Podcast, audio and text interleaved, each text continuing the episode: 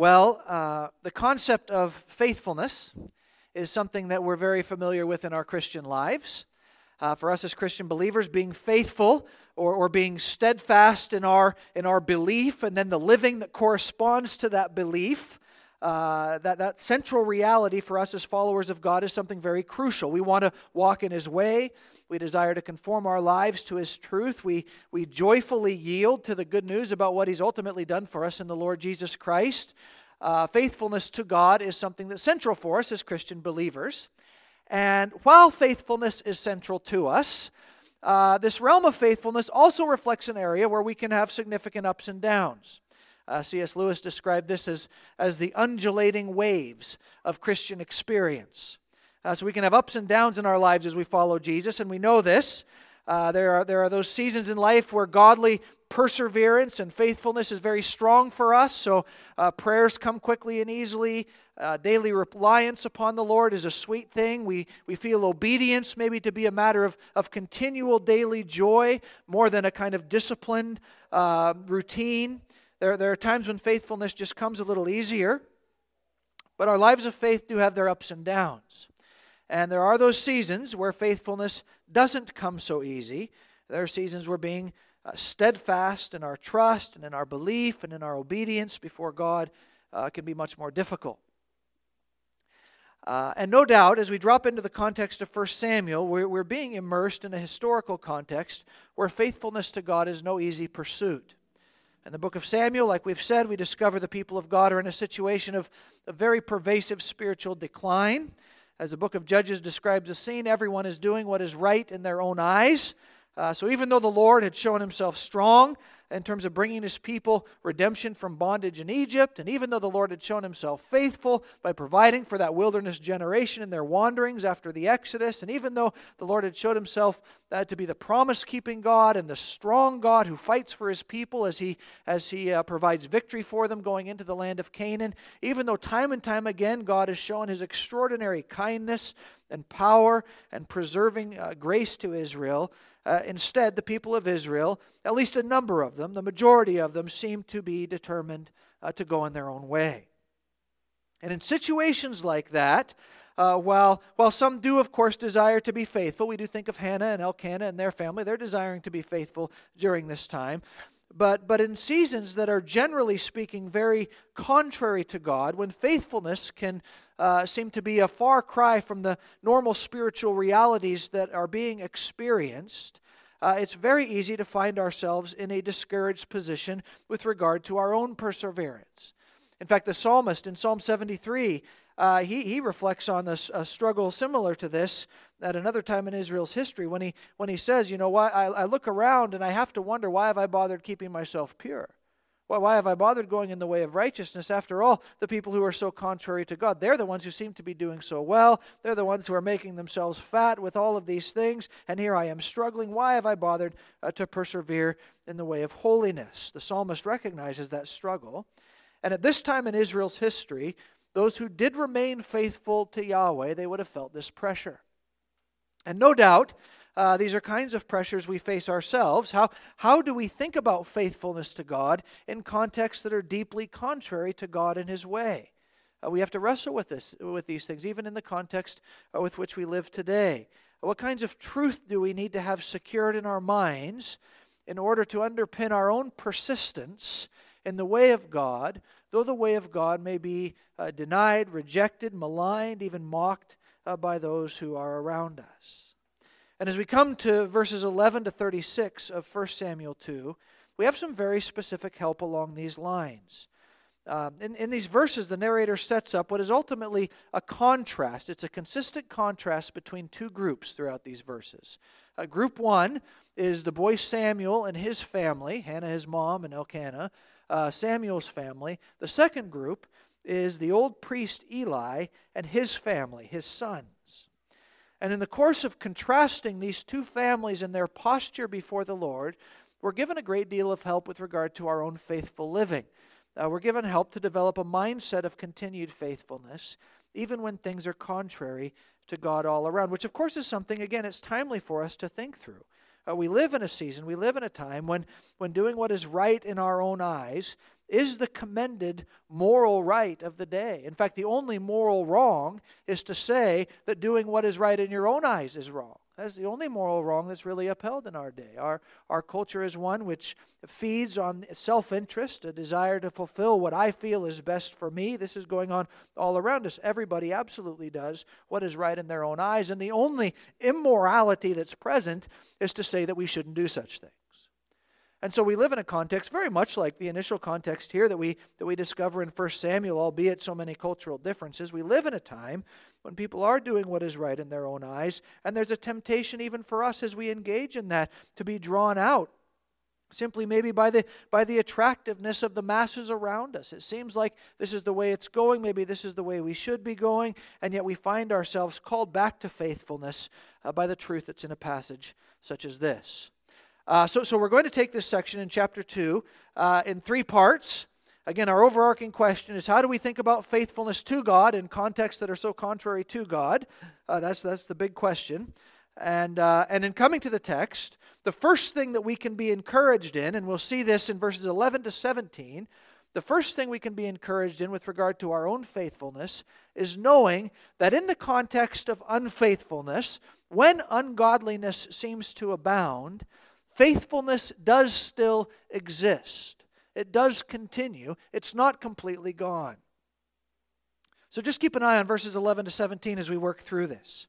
Um, often, when we're in circumstances of being tempted away from, from, from following the Lord uh, faithfully, one of the primary elements we do experience is a felt sense of loneliness um, whether it's in our working environment, whether it's in situations of personal relationships that are, that are meaningful but strained, whether it's in the context of a classroom where uh, the teacher has called out Christianity, uh, deriding it for some reason, and we recognize we're the only one in the room who bristles against something like that.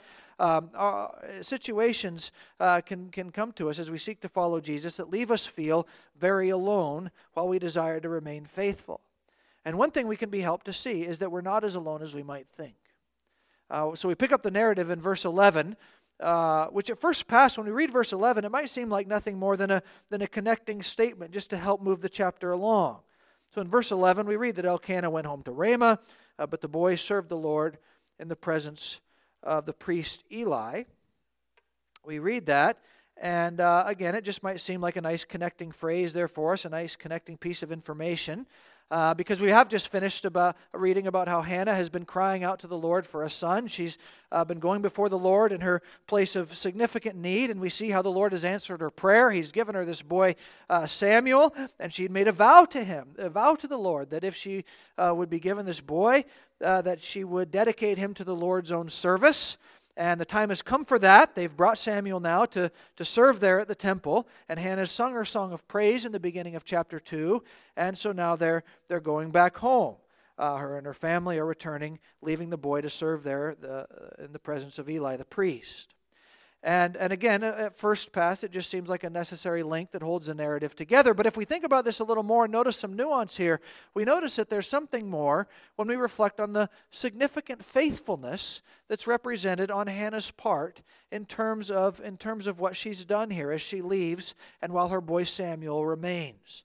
Because we know that, that Hannah wanted a son so badly. That's obviously a main thrust in the totality of the narrative so far. She's been mocked by Peninnah year after year because she hasn't had a son, and so Hannah's prayed and she's promised that if God gives her a son, she'll give that son back to the service of God. She's made this solemn vow. God's granted the request. Hannah's filled with joy, and she's not just filled with joy, but she's now also fulfilled her promise and left Samuel in temple service. And we just want to catch the significance of this. That this is no small thing on the part of Hannah. She's giving up the son whom she's longed for. It's an extraordinary expression of both faithfulness and sacrifice on the part of Hannah. In, the Levitical law, Moses speaks about the seriousness of making a vow to God. A vow to God must be kept. And Hannah, as extremely difficult as this must have been, she kept her vow. She brought Samuel to Shiloh and left him to serve there. Which, which, is, which is really amazing. And, and we could almost give Hannah a pass if she would have decided that while she was at Shiloh, this was a perfect time to renegotiate things with the Lord. Right? Okay, God, I, I, I, did have this son. You gave him to me, but, but how about you give another son? I'll keep this one. He is, after all, my firstborn son. This is a very special thing that has happened, and I'm thankful for that. Uh, maybe you could give me another son, and I'll send him off in your service, but I just really like Samuel, and, and I would miss him so much to leave him here. I might just step back a little bit from that promise I made. Do I'll maybe re up it with a second son down the road. Could you just give me that, and we'll go on from there? We, we, we could certainly understand if Hannah did that. That, that would be something something we could identify with, this, this uh, reality that she longed to keep her son with her. But she doesn't do that at all. She remains faithful. There's no indication in the text at all that Hannah's waffling on her promise, on her vow that she's made before the Lord. So as her family goes home from worshiping at Shiloh, the boy stays there and serves the Lord with the priest of uh, Eli. So again, we have this extraordinary personal sacrifice and, and commitment to obedience to God on the part of Hannah. Actually, it's an extraordinary commitment to the Levitical law, what God has commanded about vows. Hannah is obeying. She made one and she's keeping her vow before the Lord. This is extraordinary faithfulness for her, and it would come at deep cost, just emotionally. So, so we keep that situation in mind, and now we compare that to what we have next in verses 12 to 17. And by the time we get to 17, you'll see the narrator wants us to compare it with the, with the language that he uses. But we'll get to that in just a second. Just look at verses 12 to 17, because there we have the exact opposite of Hannah's faithfulness. So, so in these next verses, instead of, of faithfulness and, and sacrificial obedience to the Lord, we're introduced to this case of irreverent greed and exploitation before the Lord. It is the exact opposite of everything faithful. Uh, so, so, verse 12, we're reintroduced to, to Eli's sons. Now, now, we know their name from chapter 1. Their names are Hophni and Phinehas. And, and already we've got a little bit of an inclination that something's off because those are Egyptian names. Who, who names their boys after this horrific place that your ancestors have been rescued from in, in terms of that, that redemptive scenario? But, but the boys, they've been given Egyptian names, so we're already clued in that maybe something's going to be off with them a little bit. And here we're just told straight up that these were wicked men. Literally, that description in verse 12 can be translated as, as maybe a little more softly sons of uselessness or sons of worthlessness. But really, it's, it's sons of wickedness, what we're being told there. It's actually a technical term in the scriptures that, that appears throughout the Old Testament. It describes idolaters, it describes liars, all of these different things. Sons of uselessness. Which actually, if you remember back to Eli's interaction with Hannah, when he thought that she was drunk there in the temple, when she was praying so fervently, he actually uses this language. He calls her a woman of worthlessness. The irony is, of course, she was very righteous in her pursuit. His own sons are the ones who are falling into this category of extraordinary, uh, extraordinary wickedness. Um, so here we have the sons of Eli. We're told they're sons of worthlessness. And then we're also told, very literally in the Hebrew text, that they didn't know the Lord. That's verse, verse 12 as well. They didn't know the Lord. So, so here, we just put this together. We have priests of God who don't truly acknowledge and recognize the living God. That's obviously a problem. Priests who don't know the Lord, right? The irony of that's not lost on us. And, and they're priests who are themselves sons of worthlessness. They're wicked men. And then the narrator goes on, not just to tell us that this is true about Eli's sons, but he shows us how this is true about the sons if we read on. So, again, we have to remember for a moment the setting there uh, where Eli is this main priest. We might call him the senior priest at Shiloh. And Shiloh, during this time in Israel's history, was the main center for worship. So the tabernacle had been set up there, the, the Ark of the Covenant had been brought there. This is the main center for the worship of, of Yahweh in the land. And while the people of Israel were, were often taken up in idolatry and doing what was right in their own eyes, that often included sprinkling some worship of God in there too. Uh, because the people of Israel, they, they, they, were happy to imbibe in the pluralistic religious culture of the people who had been in the land around them. So, so they might take some Canaanite deity worship over here, but of course, too, they could see uh, some value in worshiping Yahweh as well. Um, so they had no problem with, with, with some worship of Yahweh, just like they would worship the Ashtoreth or Baal or whatever it'll end up being. So it's no surprise to find them there at Shiloh offering sacrifice. And, uh, and of course, there would be faithful people like Samuel's own family who, who would come there too, though it does seem that the faithful were very few during this time. Uh, but in the context of sacrifice there in Shiloh, uh, provision is made for the priests in the Levitical law, and what Moses wrote down in Leviticus, uh, that the priests were granted a portion of the sacrifices for their own meals. This is part of how the priests uh, were sustained. But as we read in this text, instead of the priests following the law and taking their portion in the proper way and at the proper time, Instead, the priests, namely Eli's boy, boys, would, would uh, send their servant to the place where the meat was being prepared. And instead of waiting for the process of preparation to be complete, so before the food was even cooked, the servant was instructed by Hophni and Phinehas to take portions for the priests right away. In fact, you see in verse 15 that this would be done even before the fat was burned, which we wonder why I include that detail. Except that that's actually a really important detail. Because in Leviticus 7, Moses addresses this kind of behavior directly. It reflects a kind of, a kind of greediness, a, a, a kind of uncontrollable um, uh, greediness on the part of the priests uh, to do what they're doing. Moses says, If anyone eats animal fat from the food offering presented to the Lord, the person who eats it is to be cut off from the people. So, so there's great greed uh, present on the part of Eli's sons. They want the tasty portions. And it's not just greedy, uh, but there's this deep disregard for the law of God, and there's a deep abuse of their spiritual position as priests. Because in verse 16, we see that the sons of Eli actually sanction the strong arming of worshipers to make sure they get the meat they want. So, verse 16, if the worshiper gives the priest servant any grief, if they say, well, you can't have the fat yet, because they know Leviticus 7, if they say, this is not how we're supposed to do it, even if they say that, the servant is supposed to say to them, hand it over right now or I'll take it by force.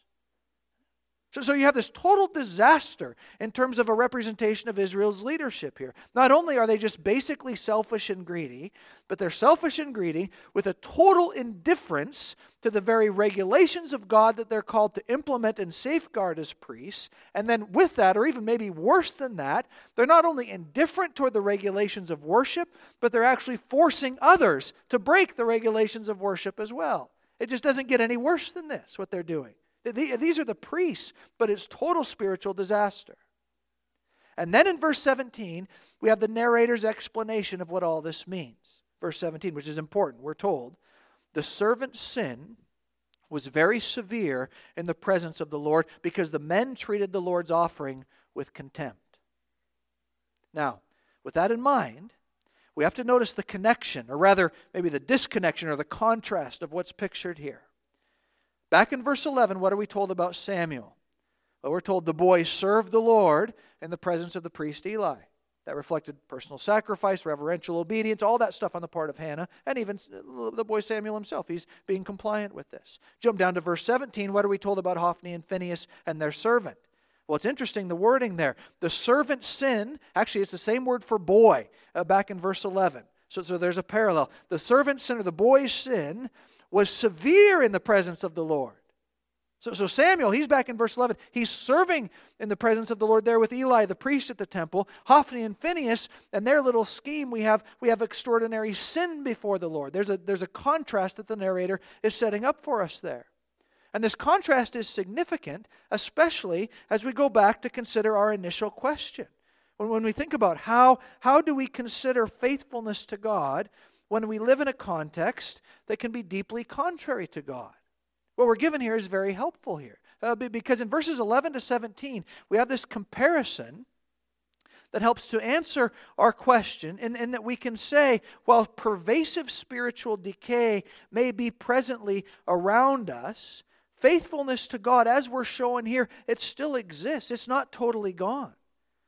So, so you see this simultaneously happen, happening at the temple at Shiloh. On the one hand, you have deep violation of God's way on the part of Hophni and Phinehas. And as we read on, we'll see this isn't just, just happening there, but it's publicly known. It's very, very obvious to everybody around how bad these guys are and how bad what they're doing is. There is deep and public violation of God's way going on at Shiloh. And at the same time, there's a deep commitment. We might even call it a deep but quiet commitment to God's way, reflected there on the part of Hannah Leaving her boy uh, to serve in these ways. Nobody would have known about. No one would have known about Samuel wandering around there. Who's that little guy running around? What, what, why is he even here? All we have is that he served in the presence of Eli. Eli knows what's going on. He's probably the only one. While the while the Hophni and Phinehas is their sin is extraordinary pub, extraordinarily public. Everybody sees it. It seems that the whole world is is, is going into decay. Everything is, is, is exploding. This is as bad as it could possibly get. Except that when things seem to be at their absolute lowest. We're shown in a narrative like this, quiet as it may be, that faithfulness is still present. And, th- and this is especially important to think about given the context of the spiritual leadership situation here. Just if we think about that. Because at this point, uh, more times than I like to think about, I've had conversations with people who've been under ministries where the pastors either fouled out morally or decided that for some reason or another they decided they weren't Christians anymore.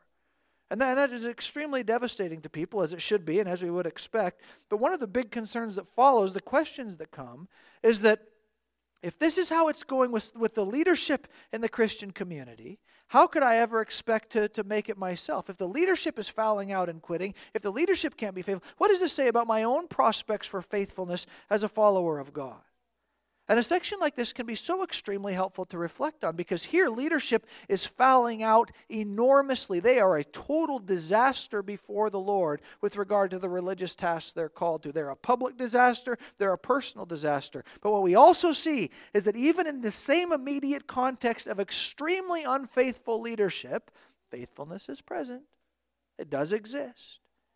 There at the temple, while surely they're going about mostly unnoticed, the boy Samuel is serving the Lord. He's a very real representation of his godly mother's vow fulfilled and God's maintaining hand of faithfulness among his people, which we'll see in Samuel as the narrative goes on, is extremely significant with regard to his life. It may seem like a small depiction of faithfulness at the moment, but we can be sure it's genuine and true in God sees. And so we can just be helped by this. Because when it comes to thinking about faithfulness to God in contexts that are deeply contrary to God, even in the context of unfaithfulness within leadership among God's people in the church, we need to be mindful of this. Perseverance does continue. It does. Just because one or two in a prominent position may be total disasters, even if it might seem like things are falling apart, like we quoted from that Atlantic article a couple weeks ago that was decrying the condition of evangelicalism in America right now. We can look around and have all these reasons we might find ourselves discouraged. We have to remember the faithful do remain and the faithful do keep going. We may not see it, it may not always be so flashy, but there's Hannah and Samuel given to us as a picture that in the midst of deep corruption, even among spiritual leadership, there's still perseverance and faithfulness.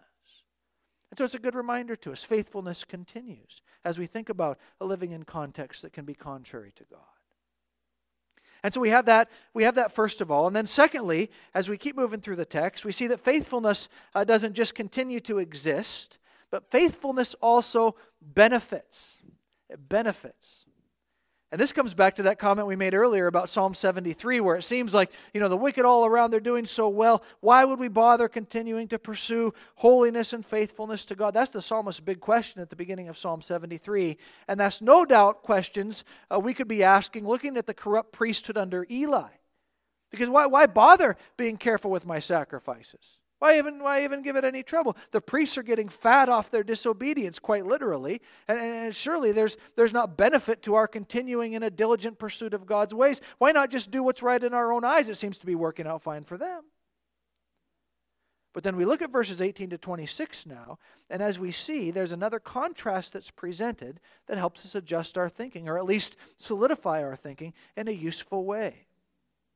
So, verses 18 to 26, we have a court to see how the narrator uh, pits these. I encourage you to follow along with this if you can in your Bibles, because we'll have to jump back and forth to see how the narrator uh, pits these two situations in contrast to each other. Um, but, but it's particularly pointed there in terms of, of the family life of Hannah being compared with the family life of Eli. So, so let's just look at, look at a few things here in terms of how this has worked out. Um, the first contrast, we can call it something like, like a contrast between expressed and, and ongoing love versus public shame. So, so verses 18 and 19, we read that, that Samuel served in the Lord's presence, and each year his mother made him a robe and took it to him when they worshiped. So, so as difficult as it was for Hannah to leave her boy, Hannah still had joy in, in, expressing a mother's love year by year as she saw him. We, we see a wonderful expression there of Hannah's uh, care, her thought for the boy, uh, concern, and concern for him as she came to worship year after year. So there's love expressed there, albeit uh, probably still difficult for Hannah. It is a joyful expression as she continues to fulfill her commitment to God in that way. And then look at verses 22 to 24. There's Eli.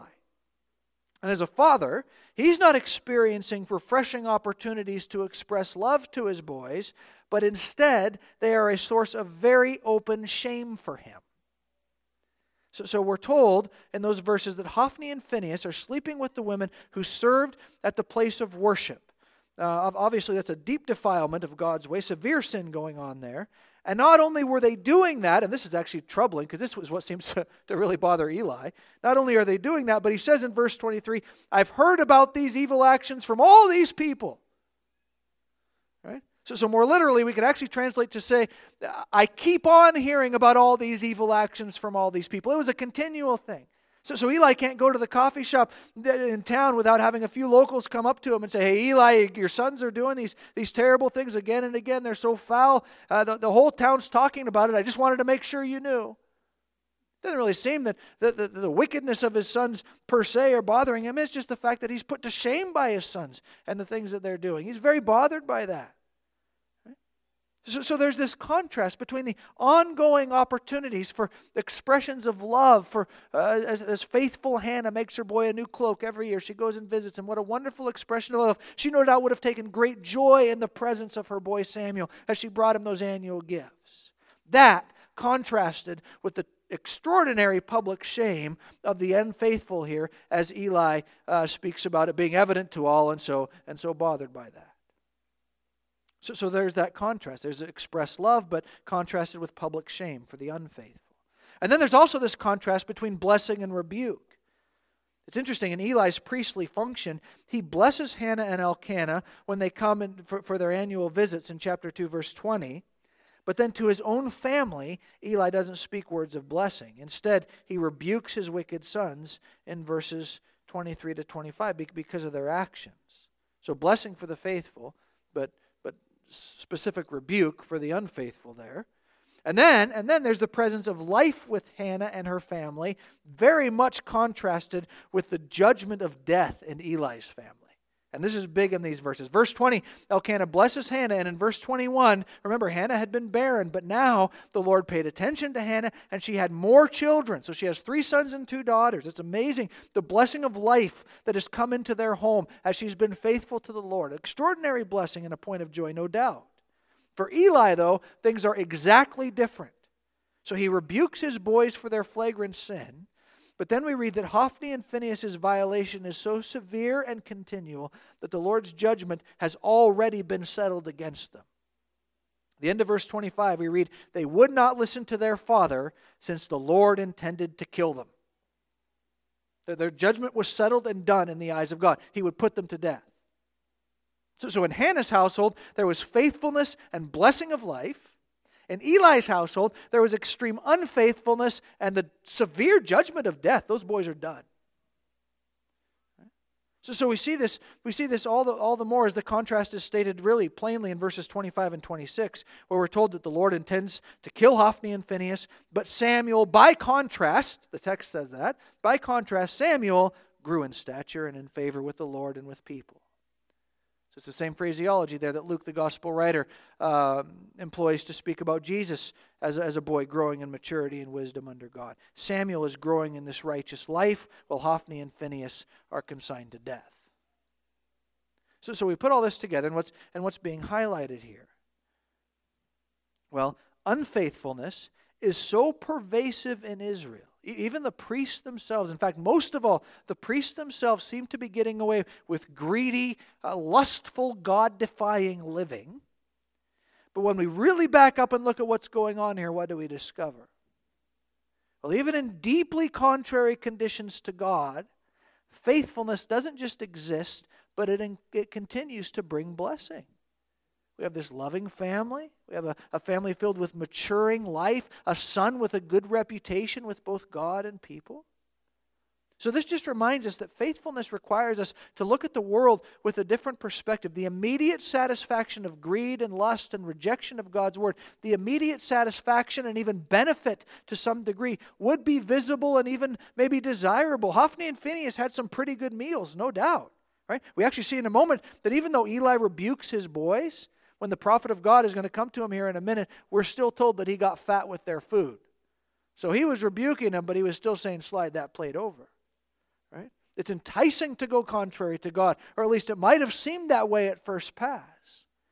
But like the Proverbs always remind us, things contrary to God that can seem so inviting, what do they do? They ultimately lead down to death.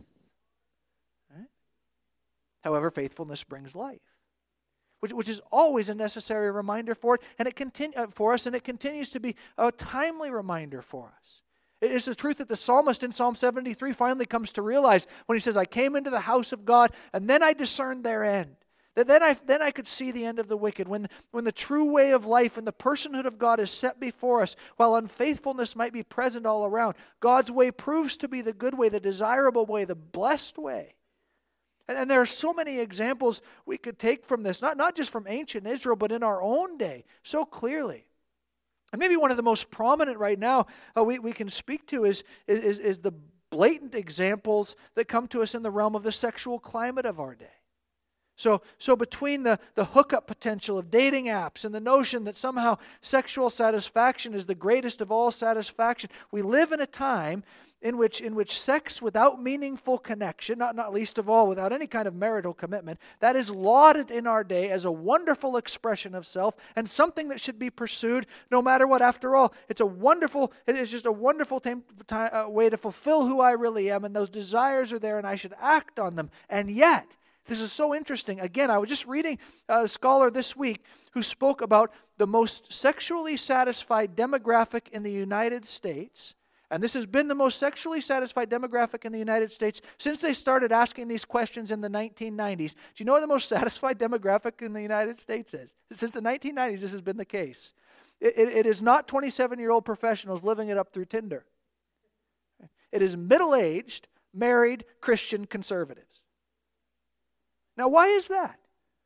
Why is that? Because faithfulness to God brings blessing. There's life there. There's wholeness and genuine intimacy there. There's God, good, God's good purposes there. And then and this is key if we're going to be persevering in faithfulness in contexts that are contrary to God. We need to be reminded that not only does faithfulness continue to exist, so we're not done, we're not alone, any of those things, but we also need to remember that faithfulness benefits. We, we see it in the contrast of these verses the mother's love, the family's additional children, the son's uh, godly growth, all of this set against Eli's public shame and the, and the total disaster and ultimate death of his boys. Faithfulness to God brings blessing in life. So, in, in, in, contexts that are contrary to God, we, we can be helped to remember faithfulness continues to exist. We can remember that faithfulness benefits. Finally, we'll also say that faithfulness is something that is ultimately guaranteed by God Himself. Faithfulness is guaranteed by God Himself. And we have this in verses 27 to 36. Um, we'll move through this quickly. We can't uh, camp on all the details that are here. But in, in this section, you see how this man of God comes to Eli. In the Old Testament, uh, man of God is a technical term that refers to a prophet. Uh, so we have the prophet coming to Eli the priest. We don't know his name, we don't know who this is, uh, but he clearly comes with God's word and he comes rebuking Eli in verses 27 to 29 uh, because of Eli's conduct as a priest. So, so the prophet recounts that while Eli uh, comes in the family line of Aaron, whom God had designated as the, the priestly family in Israel, well, that has been the case. Eli didn't fulfill his duties, and instead he despised the Lord's sacrifices by honoring his wicked sons more than he honored the Lord. So, verse 29 makes it clear that, that while Eli might not have directly been involved in his son's greedy schemes, around the sacrificial meals at least, Eli, we, we're told here, did make himself fat with those corrupt practices. And God holds him accountable. He's rebuked by the prophet for that. And he's not just rebuked, but in verses 30 to 34, the prophet also says Eli's household will be judged because of his behavior. So, so the line of Eli's family that came uh, from Aaron would be cut off from the priesthood. The prophet said there were two lines that came from Aaron. This is Eli's line over here. It's going to be cut off, uh, which is exactly the fulfillment of Leviticus 7. It's what Leviticus 7, you remember, says what's going to happen. If you mess with the sacrifices of God, you're going to be cut off from the people. So it's just interesting to notice the prophet's ministry here is not to come with some super secret knowledge of God, but it's simply to come say what Eli should have known all along. Hey, Leviticus 7 says that, and now it's happening to you. So he confirms God's promise of judgment on the wicked priests. Eli's family is going to be cut off. And not just cut off, even here, but we see how because they've dishonored the Lord, Eli's family members won't even reach old age, and they'll see distress in the place of worship, which they should have been watching over, even while others in Israel are flourishing. So, so their priestly legacy is going to be one of shame and, and sorrow, and now a shortened life. Um, and, and, as a sign that this is all going to take place, the prophet says Eli, uh, Eli's boys are both going to die on the same day.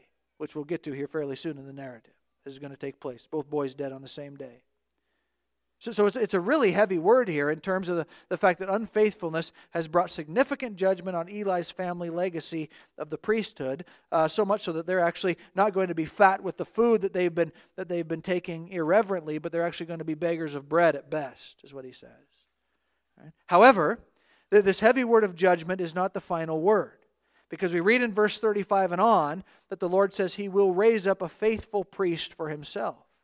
And that faithful priest, the Lord says, will do whatever is in my heart and mind. Just contrast that with the with Judges for a second. Everybody's doing what is right in their own eyes. What's the faithful priest of God going to be like? He's going to be doing everything that's in God's heart and mind.